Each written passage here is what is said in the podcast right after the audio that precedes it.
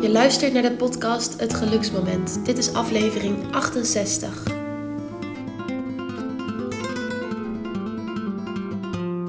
Had je ouders die erg controlerend waren, regels en straffen oplegden?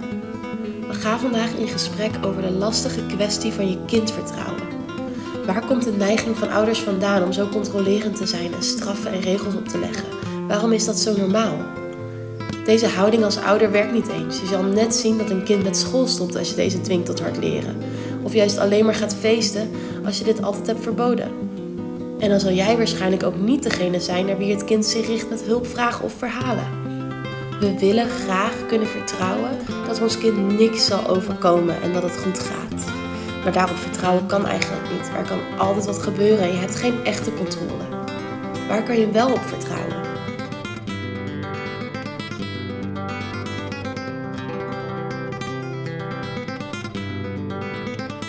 Hey mam, goedemiddag.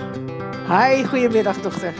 Nou, we, we beginnen een beetje lacherig, want je, je hebt net weer je onmisbaarheid uh, bewezen in onze podcast. Want je zei, mam, druk even op recording. Goedemiddag allemaal, uh, luisteraars. Bij, welkom bij de podcast uh, van mijn dochter en, uh, en, uh, en mij. Mijn dochter werkt in mijn Centrum voor Natuurgeneeskunde. En uh, nou, elke, elke podcastaflevering willen we jullie weer uh, een geluksmomentje bezorgen. Door, uh, door een onderwerp onder de loep te nemen. Maar ook vragen die ik in mijn, uh, in mijn centrum krijg. En um, ja, ik heb een methode ontwikkeld om uh, chronische klachten te verminderen en op te lossen. En uh, ja, elke keer dat je meer ontspant, ontspannen wordt of gelukkiger kunt zijn. Je kunt voelen, dat is een stukje gezondheid. Dat is in het notendop, hè Nick? Maar ja, precies. Um, ja, vandaag is een wat... Uh... ongeordendere dag voor jou. Hè? Dat is wel grappig dat je dan ook weer eens vergeet om de recording button aan te klikken. Minder je hoofd gebruikt. Gewoon een beetje gedaan zonder een plan. Ja, dan gebeuren er dat soort dingetjes. Op zich wel ja. Lekker ontspannen, dat is gezond. Ja, dat is altijd heel interessant. Hè? Als je, als je, als je controle hebt, dan heb je dus gewoon geweldige stru- structuren. Ik ben knalgoed in, in structuren. En uh, mijn ding doen. En uh, nou ja, ik heb het geluk dat ik natuurlijk op mijn eigen terrein werk. Dus dan zijn het ook allemaal leuke structuren. Maar die betekenen, zorgen er wel voor dat ik inderdaad niks vergeet. En vandaag had, heb ik echt een dag dat ik dacht van nou, we gaan gewoon een beetje rommelen. We gaan van alles schoonmaken. Er komen allerlei uh, workshops en, en groepsessies aan. Dus ik hoef het niet te plannen. Ik ga gewoon een beetje tutteren. Nou, en dan zie je dat dat, dat, dat, dat, het, dat dan veel makkelijker van alles vergeten wordt. Weet je hoe dat eigenlijk werkt in je hersenen? Wat bedoel je? Nou, weet je, we leren en we onthouden door associëren. Dus als ik altijd, als ik, als ik koffie zet, de hond naar buiten doe, dan vergeet ik dus niet de hond naar buiten te doen. Ah ja, ik merkte het inderdaad net al aan je, dat je dat precies heel automatisch deed. Ja, dat zijn van die, van die automatismes die dan, en die honden die weten het ook, want ja... Als ik een andere dag heb en ik zou het vergeten, dan kijken ze me aan van, hé, hey, uh, wat is dat nou? Dus gewoontes en gewoontestructuren zijn best uh, handig als je ze, hè, uh, omdat we leren door asso- associëren. En aan de andere kant hebben we van jongs af aan ons gewoontes eigen gemaakt. En uh, ja, kan het wel eens zijn dat die je stiekem niet meer dienen, maar energie kosten. En alle energielekken, die, uh, die, voor, die kunnen samen veroorzaken dat je chronische klachten krijgt. Dat is het in de notendop. Wil je meer weten en vind je dit maar een heel gek verhaal om te horen zo'n eerste keer, als je toevallig op deze podcast terechtkomt, maak dan gewoon een gratis afspraak, een gratis belafspraak via mijn website. Dan, uh, dan kunnen we het er samen gewoon eens uh, goed over hebben. Ja, en uh, leuk inderdaad dat associatie, want daarom dat die groepstrajecten ook zo gaaf zijn. We hebben zo meteen de, de vijfde, het vijfde groepstraject, de bijeenkomst. Dus dat is ook de afsluiting van het traject. En... Ja, dat is dan natuurlijk ook de meerwaarde, want zoveel klachten komen voort vanuit ook verschillende gewoontes die we hebben opgebouwd. En ja, in een één-op-één gesprek kan je natuurlijk heel erg mooie inzichten krijgen. En, maar doordat je met een groep steeds samenkomt en dus ook interactie met elkaar hebt en hier buiten in de natuur echt uh, alles ja, in praktijk echt ervaart, ja, kan je het ook echt mee naar huis nemen, die nieuwe levensstijl eigenlijk, waardoor je klachten ook oplossen. Dus... Het is wel een leuk vooruitzicht zometeen. Ja, zeker een leuk vooruitzicht. En, uh, en ik, ik ben ook heel blij met het uh, commentaar wat we krijgen. Of, oftewel de complimenten. En uh, een van de commentaren uh, was ook van... Uh, ja, als we die, omdat we die sessies in de natuur doen... dan voel ik me gelijk een stukje veiliger. Dat vond ik een hele mooie. Hè? En misschien wel een heel grappig bruggetje... naar uh, de hele praktische vraag die we vandaag eigenlijk hebben. Ogenschijnlijk heeft het niks met elkaar te maken... Maar misschien komen we aan het einde wel tot de ontdekking dat het wel iets met elkaar te maken heeft. Nou, Niek, wat is de vraag van vandaag? Uh, de vraag die we net even hebben bedacht tijdens ons koffiemomentje, net nadat je de honden naar buiten had gelaten, um, was um, hoe kan ik mijn kind vertrouwen?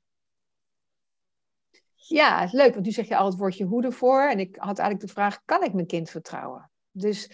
Het gaat over het vertrouwen. We, we pakken even als, als, als, als idee het kind. Het gaat natuurlijk om vertrouwen naar, naar van alles. Hè? Maar we pakken het gewoon even als een kleine, duidelijke, heldere ja, casus. Kan ik mijn kind vertrouwen? Ja, dus dan gaat het eigenlijk over... Um, nou ja, dit is natuurlijk een podcast dan voor mensen met kinderen. Die al bewust, zich er bewust van zijn dat ze het soms lastig vinden hun kind vrijheid te geven. Of...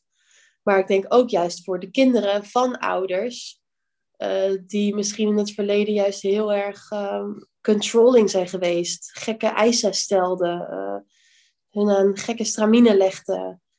Uh, ja, om daar inzicht eigenlijk meer in te verkrijgen van waarom mensen die neiging überhaupt hebben naar kinderen toe. Ja, dus dat is natuurlijk altijd wel het mooie van de podcast uh, door jou en mij. Hè? J- jij bent uh, bijna vierentwintig, uh, je leeftijd ook wel ver vooruit, maar goed, een twintiger. En, uh, en ik ben uh, eind vijftig. Dus ja, we kunnen eigenlijk de hele leeftijdsrange ertussenin wel... Uh, ja, die, die, die kan zich wel thuis voelen bij dit onderwerp. Want of je bent een kind van, of je bent een ouder van. En misschien ben je wel allebei. En uh, je zei al wel wat moois, want je zei van... Uh, gekke controlling. Leg eens uit. Ja, ik kreeg bijvoorbeeld vaak de reactie vroeger van vrienden... van dat uh, mijn ouders mij zo vrij lieten. Dat ze daar dan jaloers op waren. En inderdaad, ja, andere kinderen die uh, hadden wel veel meer regels dan ik bijvoorbeeld. En sommige regels gingen wel heel erg ver. Of uh, sommige straffen gingen heel erg ver. En ja, die kreeg ik eigenlijk niet van jullie. Dus dat was wel een verschil waar ik me vroeg bewust van werd. Ja, en bij jou was die, ik moet eigenlijk meteen weer lachen, want bij jou was die inderdaad, werd je ook heel positief opgepakt. En je hebt natuurlijk ook nog een zus. En ik vond het echt enorm interessant dat die zus ook al toen, toen ze twee en een half was en nauwelijks kon praten, wist ze eigenlijk al heel goed wat straf was. En uh, toen ze ouder, ouder werd, toen zei ze, ga je me nu straf geven? En zij kon altijd de allerbeste straffen verzinnen, want ja, ik ben, wij zijn niet van het straffen. Dus ze zei, joh, straf, wat, wat voor straf zou je jezelf geven dan? Nou, dan ging ze echt de meest geweldige plannen verzinnen. Hoe, wat voor straf ze wel niet zou kunnen krijgen. En denk, jeetje, meisje toch. Hoe kom je erbij? Want ja, van jouw ouders krijg je ze niet. Dus um, dan heb je wel een enorm levendige fantasie. Ja, ik kan me het inderdaad nog herinneren. Ik was het haast vergeten, ja. Ja, ja, en hoe kwam jij dan bij dit onderwerp terecht? Want het is eigenlijk jouw idee. Ja, eigenlijk omdat, uh, en dan hebben we het weer over een andere leeftijdscategorie. Um, uh, een man hier in de praktijk is en die vroeg het over zijn dochter. Van ja, hoe zit dat nou met vertrouwen? Ik wil haar vertrouwen. Maar uh, z- en zij, zijn dochter heeft zelf ook weer kinderen. Hè? Dus dan zit je echt meer in de dertig, veertiger uh, leeftijd. Maar, en, maar die ging scheiden. En nou ja, ze willen haar graag helpen en ondersteunen. Ja, maar hoe doe je dat nou als ouders? Uh, en dan uh, is natuurlijk meteen de opmerking... Uh, je kent nooit het hele verhaal. Maar dat geldt altijd. Het geldt alsof je een kleinkind hebt. Of, en dan misschien weet je misschien iets meer. Als je kind onder de tien is, denk je, ja, ik kan wel iets weten.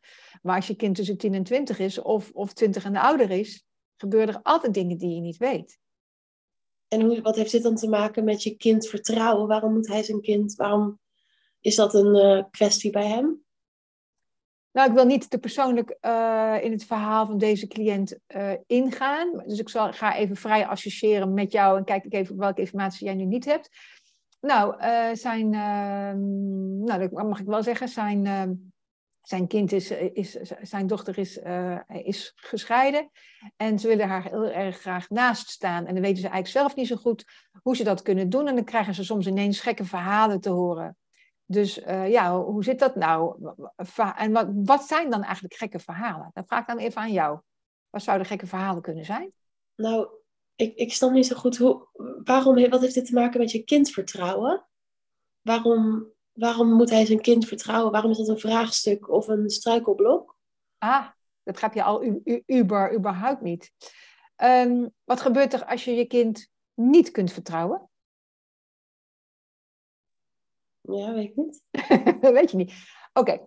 okay, we laten dit voorbeeld heel even los. En we gaan terug naar een voorbeeld toen jij zestien was. En we gaan dat even onderzoeken. En dan vertalen we straks alweer naar, naar dit andere voor, voor, voorbeeld toe. Goed?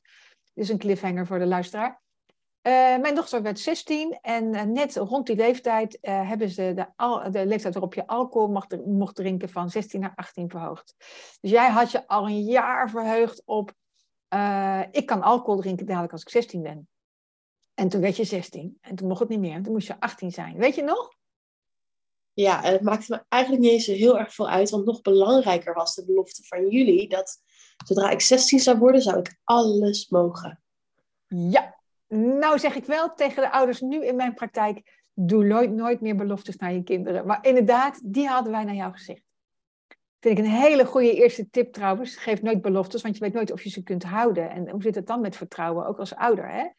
Dat is best lastig. Beloftes zorgen dat je in een uh, netwerk terechtkomt van... ik moet van alles doen, want ik heb het beloofd. Dus hè, maak geen beloftes, maar doe ideeën aan de hand. We hebben het idee dat... en kijken we daarna of dat een goed idee is. Ja? Oké, okay, dan, dan komen straks misschien nog wel meer voorbeelden naar voren. Ik heb ook uh, vrij veel ouders met jongere kinderen in de praktijk bijvoorbeeld. Maar even terug naar jou, toen je zestien werd... En uh, ineens die leeftijd dus naar achttien ging. Nou, wij zeiden, nou joh, je mag thuis geen alcohol drinken. Nou ja, we willen eigenlijk dat je helemaal geen alcohol drinkt, want uh, de leeftijd is achttien, punt. Dus daar hadden we wel die uitspraak gedaan. We willen dat je geen alcohol drinkt. Weet je het nog? Nee, dat kan me dus niet herinneren. Ik kan me vooral herinneren dat ik wel gewoon alcohol ging drinken. Oké, okay, dan maak ik het voorbeeld voor de luisteraar even af, want het is eigenlijk een heel leuk voorbeeld en heel erg te begrijpen voor ouders. Wij kwamen op een gegeven moment in de kroeg, omdat daar een optreden van, uh, van een vriend van jou was, die wij ook uh, uh, graag wilden horen. En we stapten die kroeg binnen en jij had een glas bier in je hand. En jij keek ons verschrikt aan, want ja, uh, jij weet, wist dat wij wilden dat je geen alcohol dronk. En toen stonden de mensen naast je en die zeiden, ja, vertrouw je nu je kind niet meer? En dat was dus een heel leuk onderwerp. Kan je het nou nog herinneren, Nieke? Nou, nou, ik kan het eerste verhaal dus eigenlijk niet meer herinneren. Maar wel inderdaad dat volgens mij een van mijn vriendinnen toen aan jou vroeg van vertrouw je nu je kind niet meer. Ook een beetje op een speelse, uitdagende manier zei ze dat, geloof ik. Kan ik me zo herinneren. En ja, dat was inderdaad niet de kwestie. Nee, want, maar er stonden, er stonden nog mensen bij die die vragen ook veel serieuzer stellen. Ik zal de namen straks noemen na de podcast, dan weet je over wie ik het heb. Er stond ook, stond ook een jongen bij die die vraag heel serieus stelde van ja, maar hoe doe je dat nou? Want ja, nu kom je dus hier, en daar zijn we best lang nog met hem in gesprek gegaan. Van uh, ja, nu kom je dus de kroeg binnen en dan zie je dat je dochter alcohol drinkt. Uh, en, en ja, jij vond dat dat niet mocht. Dus uh, hoe doe je dat dan? Ja, uh, sowieso, ook voor ouders handig, je kunt nooit iets zeggen, een belofte of iets, een, een, dat is een regel, hè? Is geen afspraak. We kunnen nooit de afspraak maken dat jij niet drinkt. Want ja, hey, een afspraak, daar moet jij het er helemaal mee eens zijn. En natuurlijk ben jij het er niet mee eens. Dus je kunt dan als regel hebben dat je niet drinkt. Dan ben ik wel voor zo min mogelijk regels, omdat uh, je altijd in het moeten zet. Maar goed, een stukje normen en waarden, een stukje zelfzorg, zijn dingen waar je best, hè, en, en veiligheid zijn dingen waar je best uh, regels over kunt maken als ouders. Uh, maar goed, toen hij de jongen dus die vraag stelde, vertrouw je dus je kind niet meer, was mijn eerste reactie, ja, maar natuurlijk vertrouw ik er wel. En dat was heel gek. Ja, ja, want je kan inderdaad wel regels opleggen aan je kind. En ik, ja, ik heb natuurlijk zelf geen kinderen, dus ik ga zien hoe dat gaat voelen en zijn. Maar um, ja, je hebt geen controle over wat je kind uiteindelijk doet. Dus als je regels oplegt, zoals niet drinken, dat doe je natuurlijk vanuit een angst van dat je kind niet goed zal gaan. Dat zit er natuurlijk eigenlijk achter. Hetzelfde als uh, ze dwingen hoge cijfers te halen. Of eigenlijk ben je natuurlijk bang dat het je kind niet goed zal gaan. Dus ga je dat soort regels opleggen. Maar echt controle, dat is schijn. Want dat heb je uiteindelijk niet. Want je bent er niet op elk moment bij. En jij maakt het huiswerk van je kind niet. Uh, jij bent niet uh, vlieg op de muur in de kroeg. Nou, vergis je niet. Er zijn dus heel veel ouders die het huiswerk van de kinderen maken. En uh, dat is dus inderdaad, je zei het net al goed, uh, omdat ze dus die controle wel willen hebben. En het zo uh, eigenlijk zo lastig vinden dat ze dus uh, geen controle hebben. Dat ze dus, uh, ja, of tegen dat kind zeggen, tussen vier en zes zit jij op je, slaap, op je slaapkamer, ben jij je huiswerk aan het maken. Maar ja, je hebt geen controle of die zijn huiswerk maakt. Dus wat mij betreft is dat geen handige aanpak. Uh, het leidt hooguit misschien naar nog meer controle. Of straffen inderdaad. Hè? Dus, dus straffen en controle willen hebben, die horen wel bij elkaar. Uh, dus ik hoop dat we hiermee het probleem uh, van dat heb je dus niet. Uh, en misschien wel, je kunt je kind misschien wel nooit vertrouwen. Die, die, die vraag, die, die opmerking die gaf ik aan mijn cliënt terug met zijn oudere dochter die ging scheiden. Kun je überhaupt wel je kind vertrouwen? Nou, toen zei die cliënt, als je niet meer kunt vertrouwen, wat voor wereld zitten we dan? Ja, maar laten we toch heel even naar die vraag kijken. Dat is een grappige reactie, hè? Want waarom willen we dus vertrouwen? Dat is eigenlijk dezelfde neiging, uh, dat is eigenlijk hetzelfde als de neiging hebben tot regels en controle. Als we niet kunnen vertrouwen, wat hebben we dan nog? Dat, daar klinkt gewoon in door hoe spannend het is om andere mensen vrij te laten. We hebben al een aflevering gemaakt vanuit het hartleven, uit je, vanuit je hartleven. Uh, vanuit je hartleven deel één. Um, ik denk dat aflevering drieënzestig was of zo, moet je even kijken. Vanuit je hartleven deel één ging ook echt over de ander vrijlaten, hoe spannend dat dus is. Want um, ja, echt vertrouwen, dat kan eigenlijk niet. Want vertrouwen op, ja, waar vertrouw je dan op? Dat je kind wel het goede zal doen. Ja, dan ben je dus weer afhankelijk en een beetje aan het afwachten of hij wel het goede doet. Dan ben je weer afhankelijk van een ander en ja, dat, ja, dat werkt gewoon niet. Jij bent de ander niet, dus echt vertrouwen dat het goed gaat. Nee, ja, dat kan sowieso niet. Er kunnen altijd onverwachte dingen gebeuren. Je kan alleen misschien vertrouwen op het feit dat je kind well-equipped is om om te gaan met wat er op zijn of haar pad komt. Of uh, je kan iets deterministischer zijn en vertrouwen dat wat er gebeurt toch wel gebeurt, bijvoorbeeld. Dat je kind toch wel gaat struikelen en dat jullie het dan wel samen kunnen oplossen als er echt een probleem ontstaat. Dat zijn misschien dingen waar je op kan vertrouwen, maar ja, de rest niet echt, toch? Wat vind jij? Nou, je zegt wel iets heel moois, want je zegt je kunt erop vertrouwen dat je kind wel equipped is. Dat is een hele andere ingang. Hè? Want um, controle is dus uh, ja, eigenlijk vanuit dwang uh, het willen forceren. Maar wel equipped vraagt om een hele andere houding. Kan jij dat, kan je dat voelen als ik dat zo zeg? Ja. Ja, ja. Dat gaat dus echt over vertrouwen eigenlijk. Dat is het gewoon, als je het dus los la- kan laten. Want... Ja, maar het is niet genoeg. Want uh, ik heb het over wel equipped. Dus inderdaad, dat is... Uh, uh, vertrouw, uh, als je vertrouwt dat je kind wel equipped is... dan heb je dus wel uh, als ouder... Um, nou, de taak vind ik zo altijd zo'n rot woord. Maar heb je wel als ouder de... of misschien de verantwoording... om uh, mee te... Um, mee te... helpen, dat heb ik ook een stom woord, mee te creëren dat het kind wel equipped wordt. He, dus, dus wel equipped, waardoor kan een kind wel equipped raken? Nou, dat is natuurlijk door heel zijn omgeving. Dus dan ben jij überhaupt niet meer de enige factor. He, dus, dus, dus, maar je bent wel een factor. En uh, jouw normen en waarden kunnen ook een factor zijn. Dus wat heb je als ouder dan wel te doen? Weet jij het? Ja, nee, dat weet ik eigenlijk niet, want nu... zit ik vooral na te denken over hoe moeilijk dat moet zijn voor ouders om te geloven dat hun kind wel equipped is. Want ja, ik denk dat je als ouder misschien niet eens verder komt dan de spanning of het je kind wel goed zal gaan in de wereld. Dus ja. Ja, het vraagt je dus inderdaad, uh, dat is het meest toffe misschien wel van het ouderschap. de spanning ervaren en, dat dan, en dat dan weer, uh, daar weer in ontspannen. He, dus, dus door spanning te ervaren en tot te beseffen dat het dan misschien niet zo erg is of wel erg is. Je moet op een gegeven moment die spanning loslaten, want anders uh, gaat je eigen gezondheid eraan. Dus, um, dus het leert je zoeken naar uh, waar kan ik vertrouwen, hoe kan ik vertrouwen, waar kan ik op vertrouwen. En uh, een van de makkelijkste eigenlijk uh, aangevers waar je op kunt vertrouwen is als jij het kind, um, uh, ik wil bijna zeggen, genoeg informatie geeft, vind ik ook niet echt handig. Dat betekent dat je altijd heel veel gesprekken moet doen. Dus uh, en dan moet je altijd alles uitleggen. Nou, ik hou helemaal niet van uitleggen. Dat kan redelijk veel energie kosten. Maar wat denk je van uh, het juiste voorbeeld geven? Ja, ja, precies. En dat is ook iets wat je merkt, wat ik bijvoorbeeld als oudere zus heb gemerkt of zo. Je jongere zusje iets vertellen hoe ze het beter zou kunnen aanpakken, dat werkt niet. En dat was echt een mooie les uh, jaren geleden die ik toen opdeed. Want wat wel werkt, is gewoon laten zien hoe jij het doet. En dan misschien inspireer je de ander daarmee. Of misschien kom je er wel tot het inzicht dat jouw manier niet het beste is. Dat kan natuurlijk ook uh, zeker zo zijn. En dat werkt. Dat is het meest effectieve. En dat is ja. niet hetzelfde als iemand manipuleren, een bepaalde keuze te maken. Nee, want je zet ook echt een stapje terug en staat ook open voor het feit dat je het misschien niet bij het juiste eind hebt. Ja. En, en, uh, en, en echt het voorbeeld uh, zijn.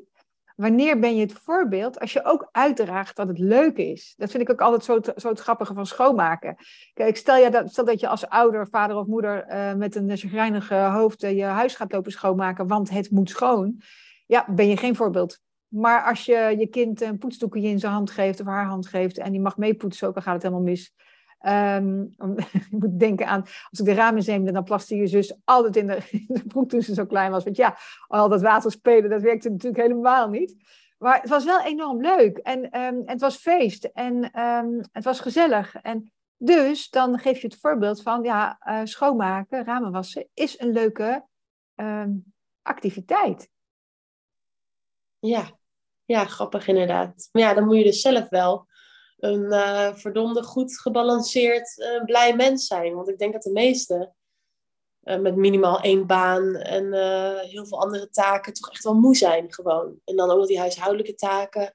Ja, hoe ben je dan een leuk, blij, gezond voorbeeld voor je kind als het leven van de gemiddelde Nederlander toch echt niet zo blij, vrij en geïnspireerd is. Nou, het is heel, heel goed dat je het zegt, want ik eh, heb al heel wat ouders hier in de praktijk gehad die zich heel schuldig voelen. Want ja, dan zijn ze weer eens een keer uh, topchagrijnig.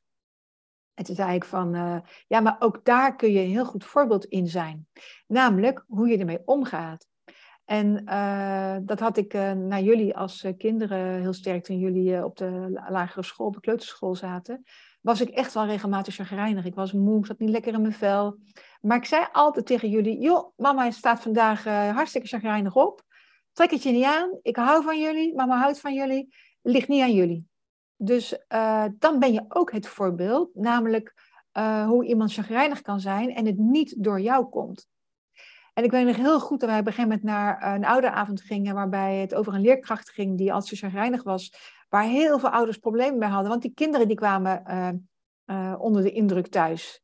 En die, kwamen, die waren, weet ik van, van slag of weet ik veel wat. Dus ik vroeg aan jullie ook van, hebben jullie daar last van? Nee, mam, maar het ligt niet aan ons. Ja, grappig hè.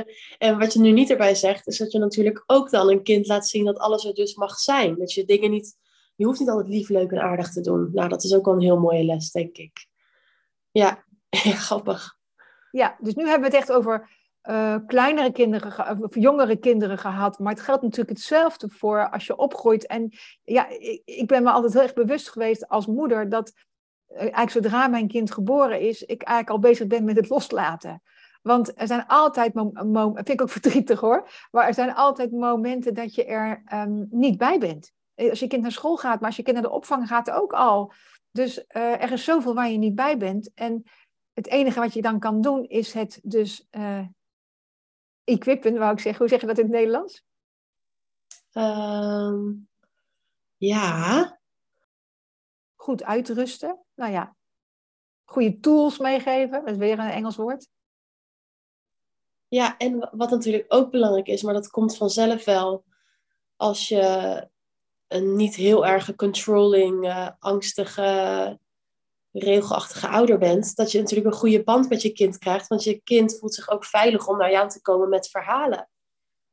Dus um, ja, als je een goede band met je kind hebt, uh, vrij gelijkwaardig, los van het feit dat je natuurlijk wel ouder bent, maar niet de dictator die uh, constant probeert in een mal te vormen of je aan banden probeert te leggen, ja, daar komt je kind natuurlijk nooit met verhalen bij je aan. Dus, dus jij zorgt er zo ook voor dat je een goede band hebt en dat jij degene bent ook naar wie uh, je kind zich misschien wel keert als hij wel ergens tegenaan loopt en een probleem heeft. Ik moet bijvoorbeeld denken aan mijn jongere zusje die jullie alles vertelt. Echt, al heeft ze drugs op, staat ze in de stad, maar ze voelt dat het niet goed is, dan belt ze gewoon jullie om er op te komen halen. Ja, ik vind dat geniaal. Dat is toch... Ja, dus kan je je kind dan vertrouwen? Nou, je kan erop vertrouwen dat het allemaal goed komt. Want uh, in ieder geval probeert ze het niet allemaal zelf alleen op te lossen en houdt ze een lijntje met jullie. Daar kan je op vertrouwen. Ja, kan je natuurlijk ook niet altijd op vertrouwen, maar dat is er. Dus dat geeft je ook wel vertrouwen dat het goed komt. En ja... Uh, yeah. Ik heb nog wel een opmerking voor ouders, terwijl het eigenlijk niet uh, helemaal dit onderwerp is, hoewel het vertrouwen daardoor wel kan toenemen. En je mag het natuurlijk wel zeggen tegen een kind wanneer het jou uitkomt. Want dan weet een kind dat als het dus uitkomt, dat je er dan ook helemaal, dat je dan ook een heel luisterend oor hebt. Hè, dus, dus stel je voor dat een kind een verhaal wil vertellen, maar jij uh, hebt dan, dan met echt behoefte aan even een pauze en uh, weet ik veel, wil naar het bos of uh, moet even ontspannen. Dan kun je zeggen, joh, zullen we eerst een wandeling maken en zullen we daarna bij een kopje thee bijkletsen? Of uh, weet ik veel, maar je, je mag het dus wel naar jouw hand zetten. Want uh, als het kind uh, jou, uh, jou wil um, zijn verhaal wil vertellen, mag die ook echt ontvangen kunnen worden. Dus dan mag jij zorgen dat er een ontvangstand ook mogelijk is. Dat betekent dat je altijd mag zorgen dat het met jou, ja, dat jij, dat jij, met jou ook goed gaat.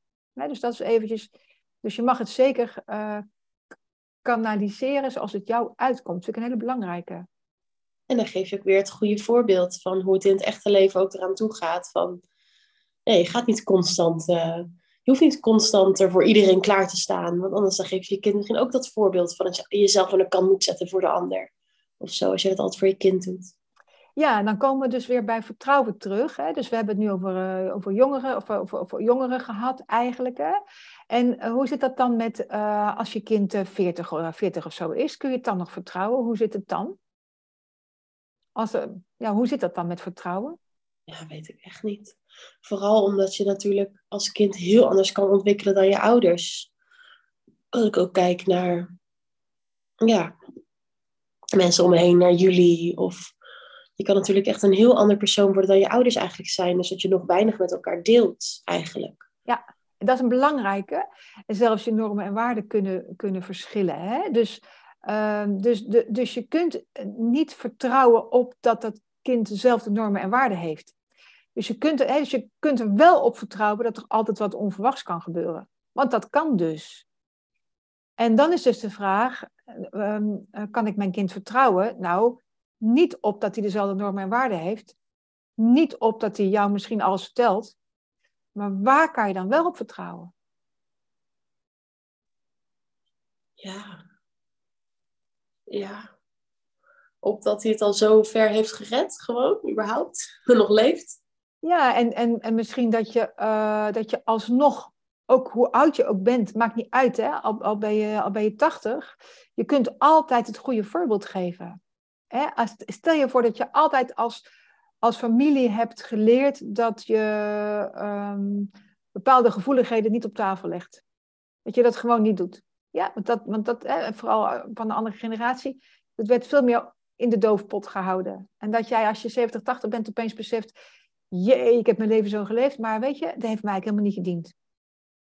En je zou er op die leeftijd nog iets over, tegen je kind over zeggen. Dan geef je op dat moment dus nog een voorbeeld van, het kan ook anders. En uh, we gunnen het jou dat jij het anders doet dan wij het gedaan hebben, bijvoorbeeld. Of uh, we gunnen het jou dat jij een kortere leerweg hebt dan, uh, dan wij gehad hebben. Of uh, zo kun je eigenlijk open zijn over heel veel dingen, ook uit het verleden alsnog. Waardoor je alsnog met terugwerkende kracht het goede voorbeeld geeft. Ja, dus dat is wel de kern eigenlijk van vandaag, hè? het goede voorbeeld geven. Ja, en... Maar dan, ja, dan slaan we wel toch nog een paar stapjes over voor heel veel gevallen, denk ik. Want ik denk dat heel veel mensen ook niet verder komen dan hun eigen waarheid. Dus bijvoorbeeld, wat ik ook bij mezelf heel vaak heb gemerkt vooral.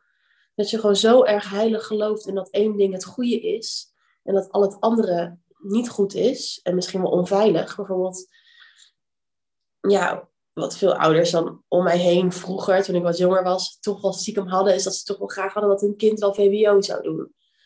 Um, en dat, daar, dan verschuil je ook heel erg achter van, ja, maar dat is toch ook gewoon veel beter, want hogere opleiding is, dan krijg je een betere baankans. En nou, dat, dat is grappig, want het is überhaupt gewoon niet zo. Als mbo'er heb je nu meteen een veel hogere salarisgarantie dan als uh, universitair of hbo.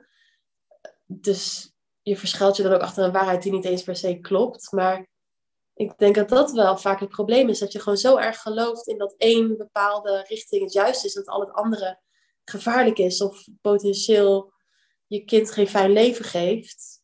Dat je niet eens verder komt dan dat. Ja, dat is een heel belangrijk onderwerp nog. Want dan kan ik aan de ene kant zeggen, Uh, geef het het, durf het het voordeel van de twijfel te geven. Uh, ik zeg niet, ga meteen in het vertrouwen staan. Want ik ben in het verleden helemaal niet iemand geweest die, uh, goed, van, die goed of snel van vertrouwen was. Ik was behoorlijk wantrouwend zelfs. Maar dan gaf ik mezelf altijd een, uh, een termijn van, goh joh, als je het nou eens een week doet en gewoon kijkt wat er in die week gebeurt. Of, of twee weken of drie weken. Dus jezelf termijnen geven uh, en de ander termijnen geven is heel handig. Of... Um, Ik weet nog goed dat jij op een gegeven moment een tentamen moest maken en dat je de avond van tevoren vroeg, mama, mag ik uit? Dat ik dacht van ja, ik kan nu zeggen nee, want dat is mijn regel. Ik zou nooit uitgaan als ik een tentamen heb de volgende dag. Uh, maar ja, jij stond, uh, jij stond te springen, want ik wil uit. Dacht ik, ja, het kind heeft tot nu toe allemaal goede cijfers gehaald. Ja, laat het er nu maar ervaren, want nu kan ze het ervaren. En uh, nou, dat was natuurlijk wel hartstikke grappig, want ik wist gewoon zeker dat, het, uh, dat er een vier of zo uit zou komen. Ik denk, ja, die vier die kans wil hebben. En die haalde een acht. Weet je nog? Ja, ja. En, en daar kon je dus ook niet op vertrouwen op dat moment. Dus het was ook, je keek terug en je zag dat het tot nu toe allemaal heel goed was gegaan. Dus ik kon het hebben als het nu even een flinke tegenslag. En, maar het gaat er dus ook om wat je zegt. Dat je dus open staat voor een andere waarheid. En dat is misschien naar vrienden en gelijken heel veel makkelijker. Die neem je veel sneller serieus. Vandaar als iemand de wereld echt heel anders ziet, is dat minder onveilig om daar open voor te staan. En dat ook gewoon te laten bestaan. En te denken, oh, dat, misschien heeft hij wel een punt. Maar naar je kind heb je natuurlijk al zoiets van, ja, ik weet het natuurlijk beter. En dat deed je nu in deze niet. Je stond echt even open voor een alternatieve waarheid. Van, oh, misschien heb ik wel niet per se bij het juiste eind of gelijk. Nee, en dat vind ik, dat, dat is wel wat ik uh, uh, ouders of ouderen heel graag mee wil geven. Uh, ja, wij, wij zijn van een bepaalde generatie, we zijn met bepaalde normen en waarden opgegroeid. En uh, natuurlijk is dat heel tof en natuurlijk hebben we mooie levenservaringen en, en wijsheden opgedaan en zo. Dat geloof ik allemaal en dat is ook echt zo.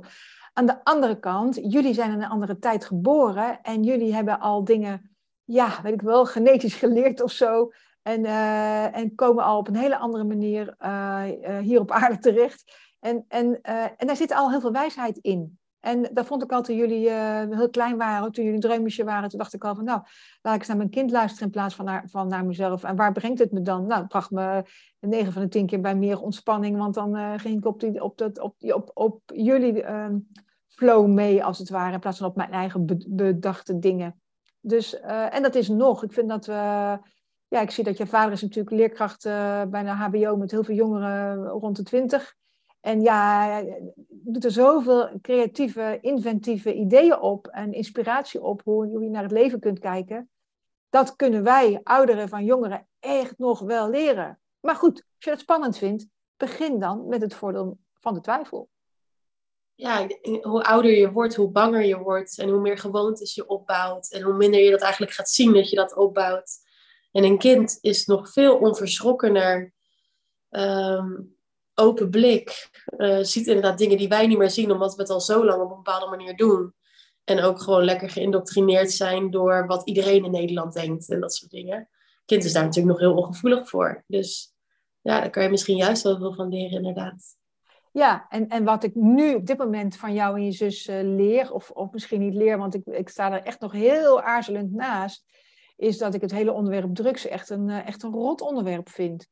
Dus uh, dat was misschien leuk eens een keer voor een andere podcast om daar wat dieper op, uh, op uh, in te gaan. Hè, maar dan is het ook het voordeel van de twijfel, dat ik gewoon kijk en zeg van nou, ik hoor het. Ik vind het fijn dat ik het uh, regelmatig hoor en ook... Uh, Nou, ben ik ook benieuwd naar je ervaringen. Hoe voelt het dan? En uh, is het een iets anders dan een ander? Geeft het je een andere ervaring? En, en, uh, en waar, waarom doe je het? En wat levert het je op? En, dus ik ben wel nieuwsgierig um, wat het voor jullie betekent. Want ja, ik ben altijd nieuwsgierig naar uh, jullie, jullie ervaringen in dit leven, zeg maar. Uh, maar ik sta er nog wel heel aarzelend naast. Ja, en dat mag dus ook. Ja, fair enough. Het is ook niet gezond. Maar ja, je... Het is natuurlijk wel prettig dat je dat kan doen, want je hebt er ook geen controle over. Dus als je, dat niet, als je er niet toe in staat zou zijn, dan zou je misschien uh, rot zweten elke keer als je denkt dat we drugs gebruiken. Maar je, ja, het is ook ergens accepteren dat ja, we zijn nu toch uit huis. Dus je kan er toch heel weinig mee. Je kan alleen maar nieuwsgierig en je voelsprieten openzetten. En... Ja, maar dat geeft nog wel één laatste, één laatste zetje aan het, aan het onderwerp. Waar kun je op vertrouwen? En dat is dus vertrouwen, uh, vertrouwen op, uh, op openheid misschien. Of vertrouwen op dat jij zelf de intentie hebt om meer open te zijn als, als ouder of als, als, of als mens. Uh, naar je omgeving, zodat je ook uh, uh, meer hoort. Vertrouwen op dat je, dus openheid ook in die zin van uh, uh, dat je met open oren, open ogen wil luisteren naar wat de ander is. Maar het vraagt je dus ook om vertrouwen uh, op jezelf. Want... Als ik, ik kan alleen maar um, uh, openstaan voor die verhalen over drugs bijvoorbeeld. Als ik ook mijn eigen mening mag blijven houden van mezelf. Dat is een, ook misschien een open deur.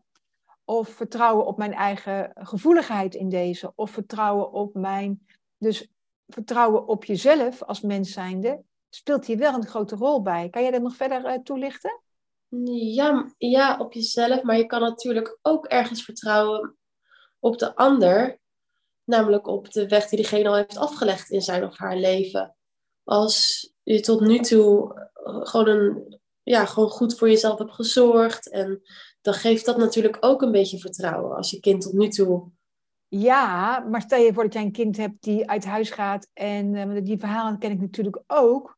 Uh, uit huis gaat en opeens heel veel drugs gaat gebruiken. Hoe doe je dat dan als ouder? Want dan, weet je, dan, is het, dan heb je misschien wel te veel controle gehad toen het kind bij jou in huis woonde.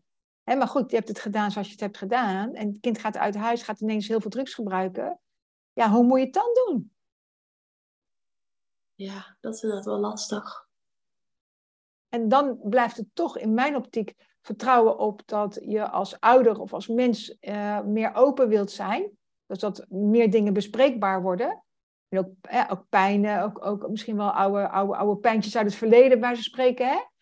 Dus dan is die openheid nog wel een hele belangrijke rol. Omdat het juist weer de communicatie op gang kan brengen. Die dus eigenlijk um, in de loop van, uh, van het leven dan ver, van verstoord is geraakt.